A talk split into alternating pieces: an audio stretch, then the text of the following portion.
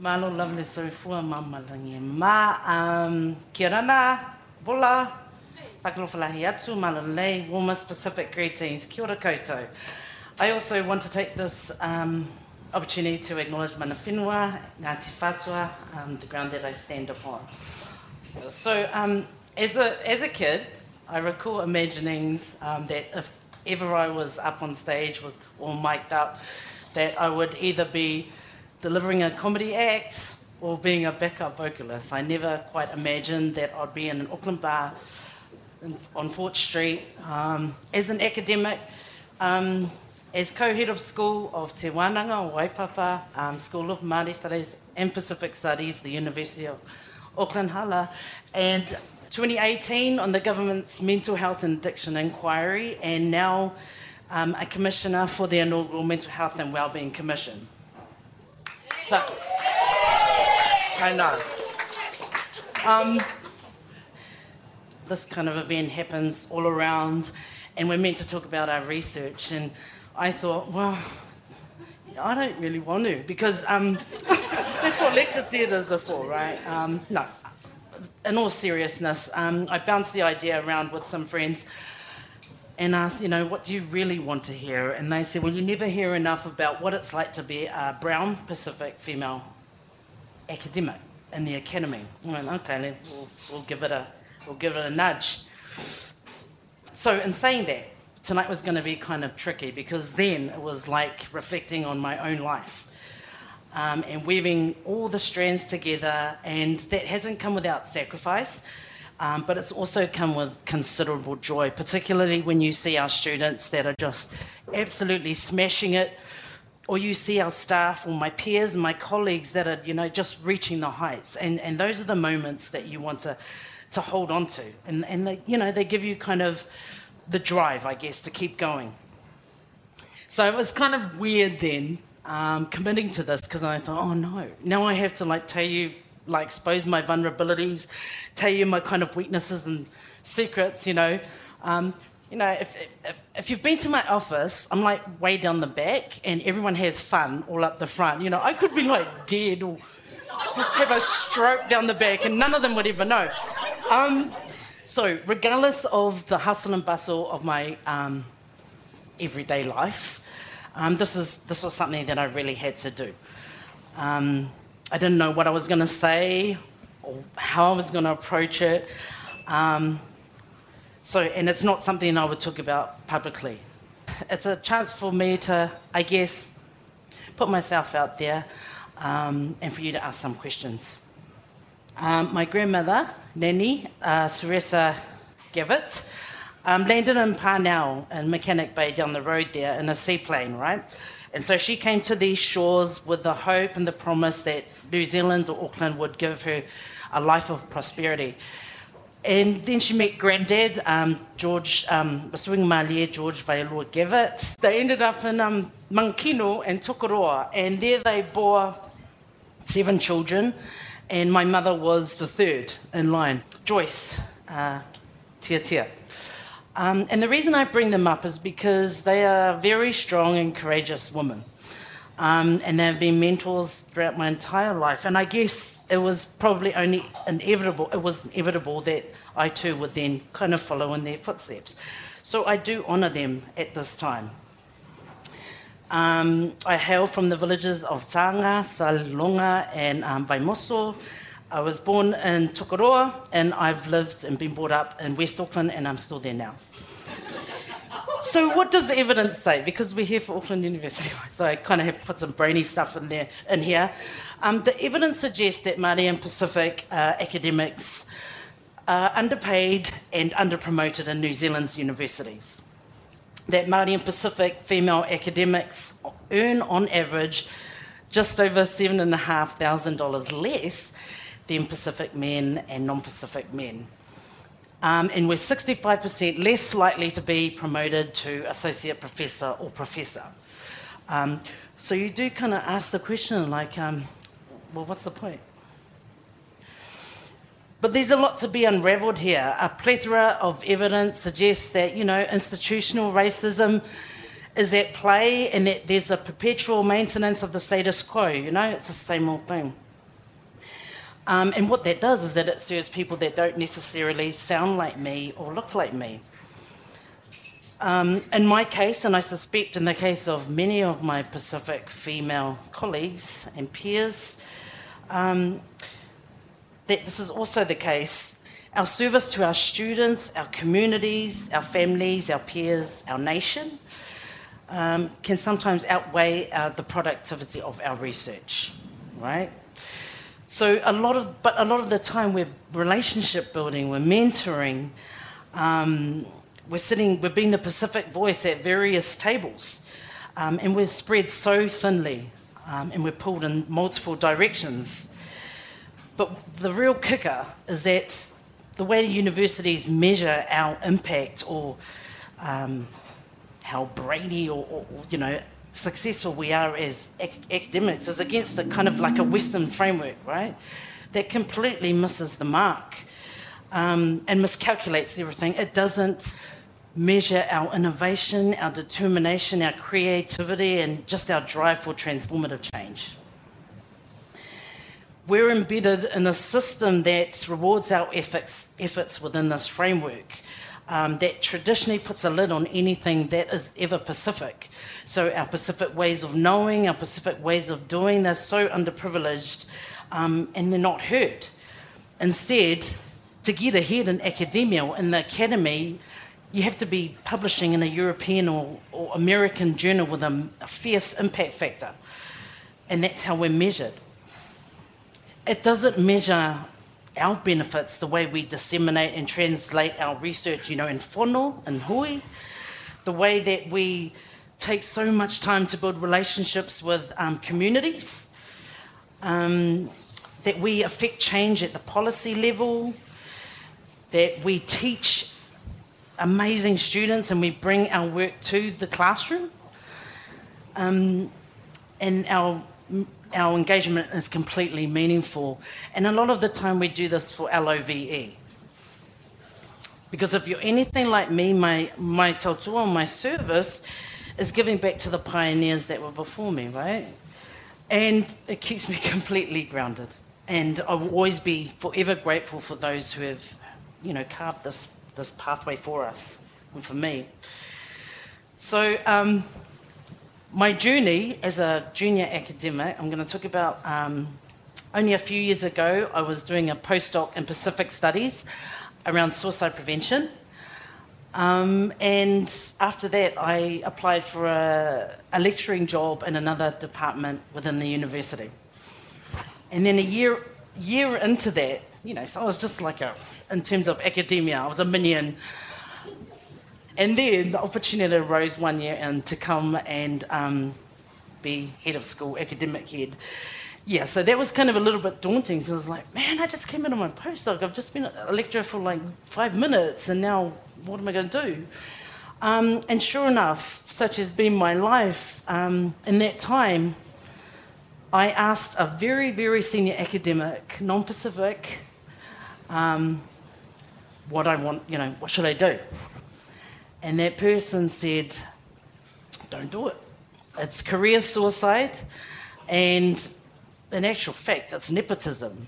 And I went, first of all, I said, first of all, don't you ever, in my head, because, you know, still, want, still want my job, um, don't you ever tell a Sagittarius you, that you can't.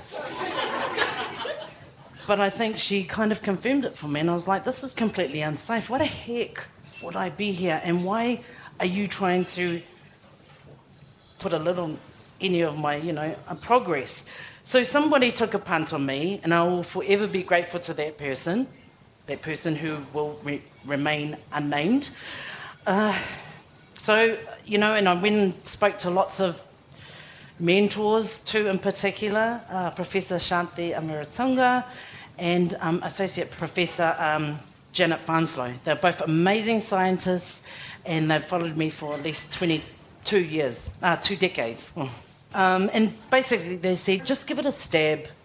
Sink, swim, drown, do what you have to do, but at the end of the day, you've got to get back in the pool. And I went, okay, let's do it. Let's do it.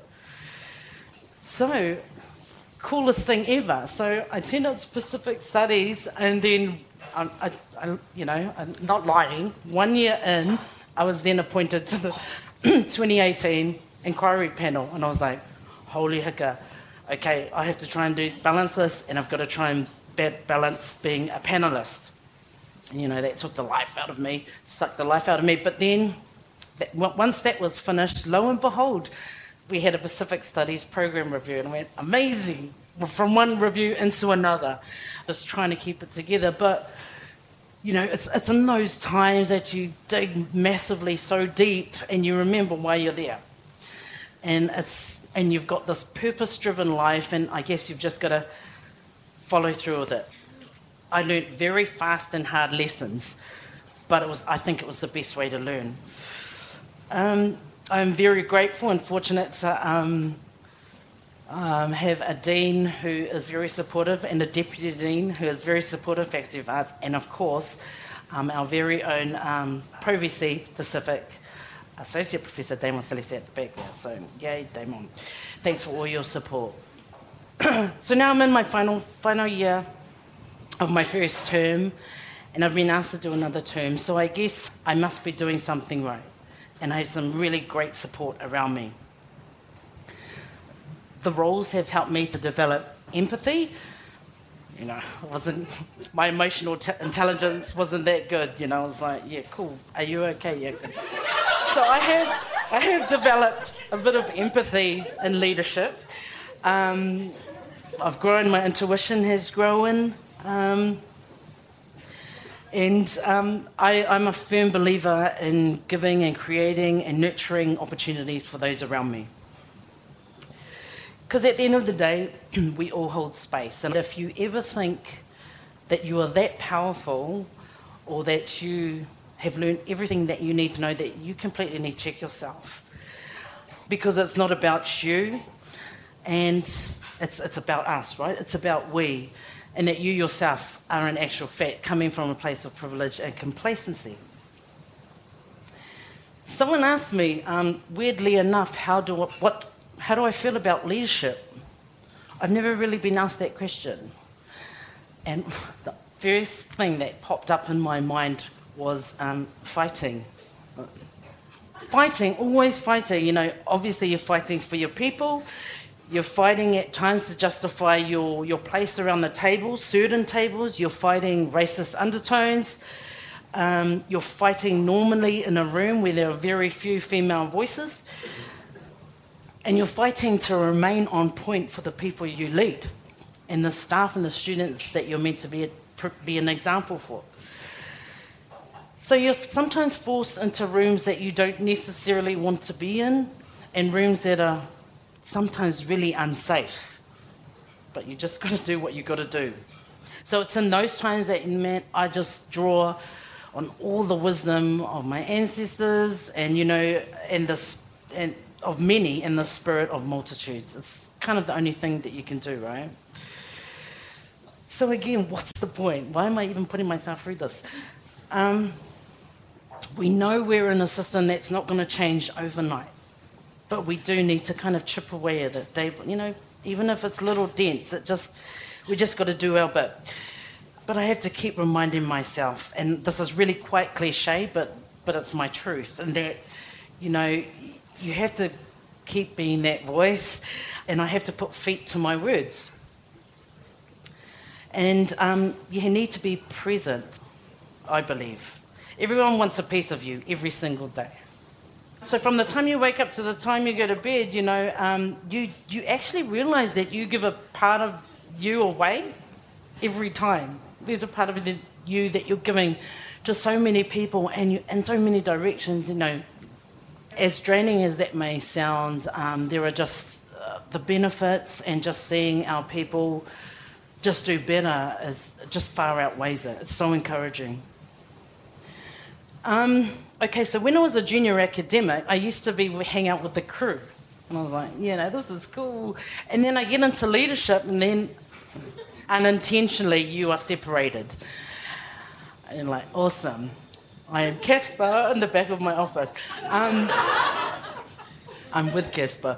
Um, But Pacific Studies is a little different, right? Because I have a really good relationship with my colleagues, I think. Um, and and the students are amazing and the vibe there is just you know it's just it's joyful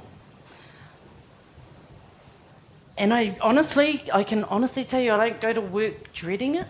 Like oh, man i hate this job. I really don't well, you know 70% of the time okay let's but I can walk into Pacific Studies and I feel safe and I know I belong there. And you know and I have people around me that are just totally amazing. And I think in the university we need those types of spaces because you know we're all gravitating to either the southern campus or Pacific Studies. That's it. But can you imagine how amazing and how powerful it would, it would be if the entire campus had that vibe? and that all our students felt as if they belonged and they owned the space. It would be an amazing place. Okay, my leadership during COVID, just like all of you here, it was absolutely tumultuous. And, you know, there were uncharted waters. And I felt like my leadership had really been tested last year. It was totally tough. Um, you know, I'm probably saying what most of you did in your daily life. You turn up to a Zoom meeting on average from 8 to 6 every single day, um, trying to get postgraduate students through to cross the line. Um, the on- online teaching. Um, what else? Sitting on national and international funding committees. Uh, leading a research project that now, that now is way behind schedule because of border restrictions fronting for media and pro- providing commentary from COVID to climate change to Pacific well-being to racism to sport. Uh, writing publications, sitting on university recovery and strategic committees, you know, because we're in recovery mode, um, and having really uncomfortable conversations with staff, you know, because there's restructuring, obviously, um, being isolated from my family, and grieving the passing of a family member. I'm not trying to say, oh, look at me, look at this long list, I'm busy as. What I'm trying to say is, this is kind of what we do, right? And during COVID, uh, I've never worked so hard in my entire life. It was probably the intensity of um, being on the panel, the Mental Health and Addiction Inquiry. That was the kind of stress, I guess, that, that I went through. But still, you, you, you got to turn up to every Zoom meeting with a smile on your face, like, how you going? Awesome cool. But you know, there's a bit of you that's flipping dying every day. And I'm sure you've all been it, been in that situation. And it was really hard because your workspace and your home space were the same one and the same. So it was kind of hard to separate at times. But thinking back on that workload and, and all that and pushing through, I had to keep telling myself, man, there's something that's way bigger than you. There's a vision. So to arm myself daily, um, and try and find ways of disarming myself. And I've kind of, kind of learning that. You know, I'm trying not to work in the weekends, trying. Um, not after hours, but I guess with the multiple hats you wear, sometimes that just, you know, you can't be avoided. So 2020, what a time. But in spite of all this, I, I do love what I do. Weird, I know. Um, and I simply wouldn't be doing it if I didn't. I'm extremely grateful for every opportunity that's come my way. Um, and I've, yeah, I totally am.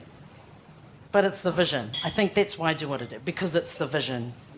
The vision that society should be doing better, the vision that our government should be doing better, the vision that our universities should be doing better. You know, we've got to just be doing better, better serving our Pacific communities and, and all New Zealanders. So I want to draw your attention now to rooms and spaces, uncomfortable rooms and spaces. It's not the best feeling, and there's always tension. You know, you walk into a room, and this is me, you know, I sometimes think, okay, what stereotypes are going through your head right now? What biases are running through your brain right now? You can see it. You can see it in their faces. You can feel the body language. You can hear it in their voices. And I sometimes sit there and I go, oh gosh. Am I a threat in my head? because of course, again, I want to keep my job. Um, am I a threat? Or, or like, um, should I really be here? You do, you start to question yourself sometimes, right? So I had to reconfigure that mentality and, and suck it up because, and to believe that I've been brought to a space and a room, whether welcomed or not, to do a job. And that's exactly what I need to do to remain on task. Um, so I can't be a sook about it because I think once you do sulk about it, then you, you just turn around, walk back out the door, and let someone else come in and sit in that seat, knowing when to move out of the way. Because there's going to be someone even more brilliant than you are that'll come along, guarantee it. So basically, I am I have learnt to be comfortable being uncomfortable, basically, um, and I've grown thick skin. On a couple of occasions, I've been the lone voice in a room um, where I've called out colleagues for being overtly racist. You know, I know that it's going to upset our relationship, but you just develop a zero tolerance for that kind of stuff. So it gets kind of tired dealing with the microaggressions of others and dealing with hypervisibility and being the let me tick my box kind of thing because um, you're in the room. Everyone wants a piece of Pacific Studies. I am Pacific Studies strong, and, and you may have guessed that by now. Um, so, in order to tick everyone's boxes, what that really does, especially for Pacific female academics, is that it actually adds to our workload. And that's not doing us any favours because we're meant to be progressing the way the academy expects us to progress, but we can't when we're kind of looking after everyone else, right? And so you are caught in a quandary because if you're not there, then we're not there. So you turn up. There have been moments where male peers, both Pacific and non Pacific, um, have said that she's so ambitious, she's building an empire. like, I, wouldn't, I don't even like that word, but you know, that's kind of what you hear being thrown around. Um, and while this may be inspirational for some, um, for a woman, let alone a brown woman, it, you know, there's negative um, connotations or inferences. Because if a male was called ambitious or if a male was building an empire, you know, he would be a- applauded. And so when I hear that, I said, yeah, and why can't I? You know, um, what's wrong with that? What are we going to do about it? You, you want to go now? you know, why can't we? I mean, unless, of course, you trample on the toes of other people. That's not my jam. Then, then sure, okay. But the, you know, like I said, it's not. It's never about us. Um, so coming back to hypervisibility, I believe as a Pacific female academic that you know I tend to teeter on the brink, I guess, of token visibility and therefore have to work just as hard. And by that, I have to work just as hard to create positive visibility, right, in order to avoid invisibility. But we know that hypervisibility is, in fact, um, identity based mistreatment, really. And when being asked to sit at various tables, I sometimes find that my expertise is overshadowed based on the colour of my skin, um, identifying as female, a daughter of Samoa, yeah, a child of the Pacific, and part of the Pacific Rainbow community. I'm not much of a talker in these rooms and spaces. I'm more the observer, and I'm a, and I'm a believer that one's work should do all the talking.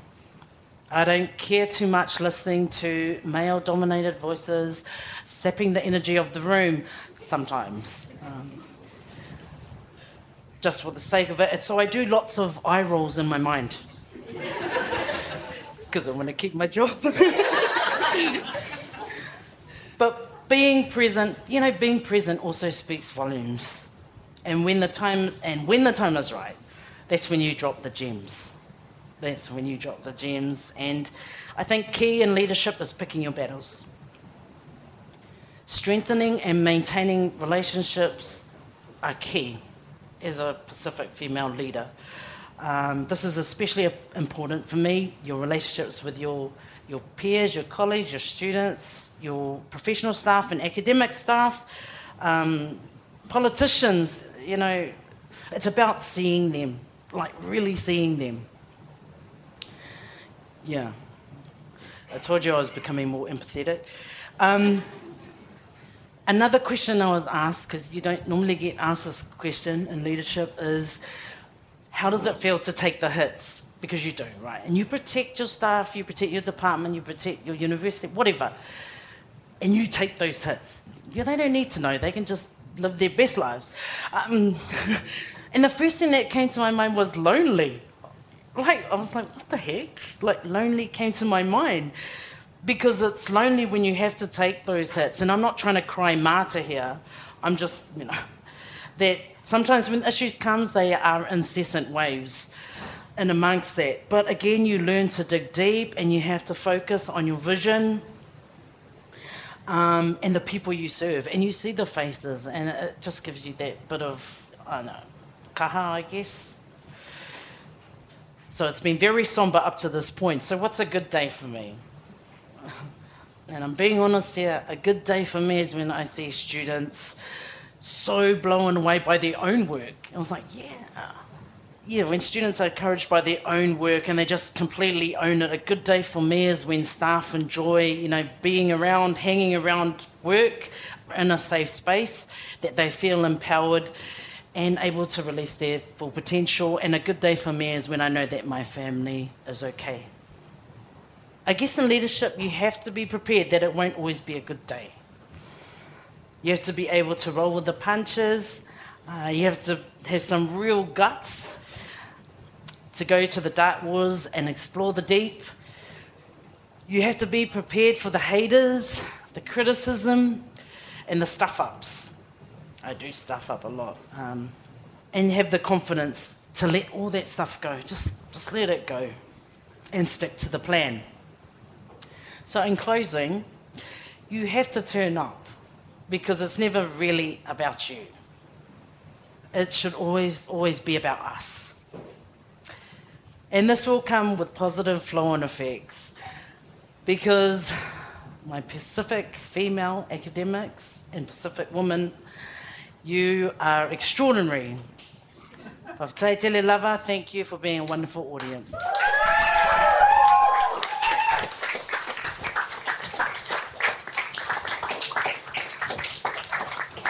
Oh, questions? Thank you for a very, very lively presentation. I really appreciated that. Can I just cover one thing you mentioned in passing, and that was about taking hits? What is your advice and the best way to do that? And I'm sure everyone is interested in that. Thank you. It's, it's having really good people around you, um, staying connected to your, you know, things, people that mean much, your family, your friends, you know, the babies. Um, I think that's probably the, my number one strength in taking those hits. Mm. And, and kind of getting over yourself, not sitting in your feels too much because, mm, um, what's that going to do? oh, I mean, you know, give yourself time to do it. But if, you know, Sagittarians are like, man, come on. Yeah. Whaftai malo saunoanga nia fiafi. Thank you, Dr. Yemaima. Uh, you spoke earlier about traversing um, the Western framework of how Pacific female academics are measured by in comparison with the Pacific mentality. Can you share with us any anecdotes or examples of how you have navigated the difference, uh, the different ways of thinking, and how you've approached it, and what success, if any, you have had? Thank you. That's, that's a really good question. Um, again, you can never go at anything alone. Um, and that's the same for my research and my work. It's, it's having mentors around you. Um,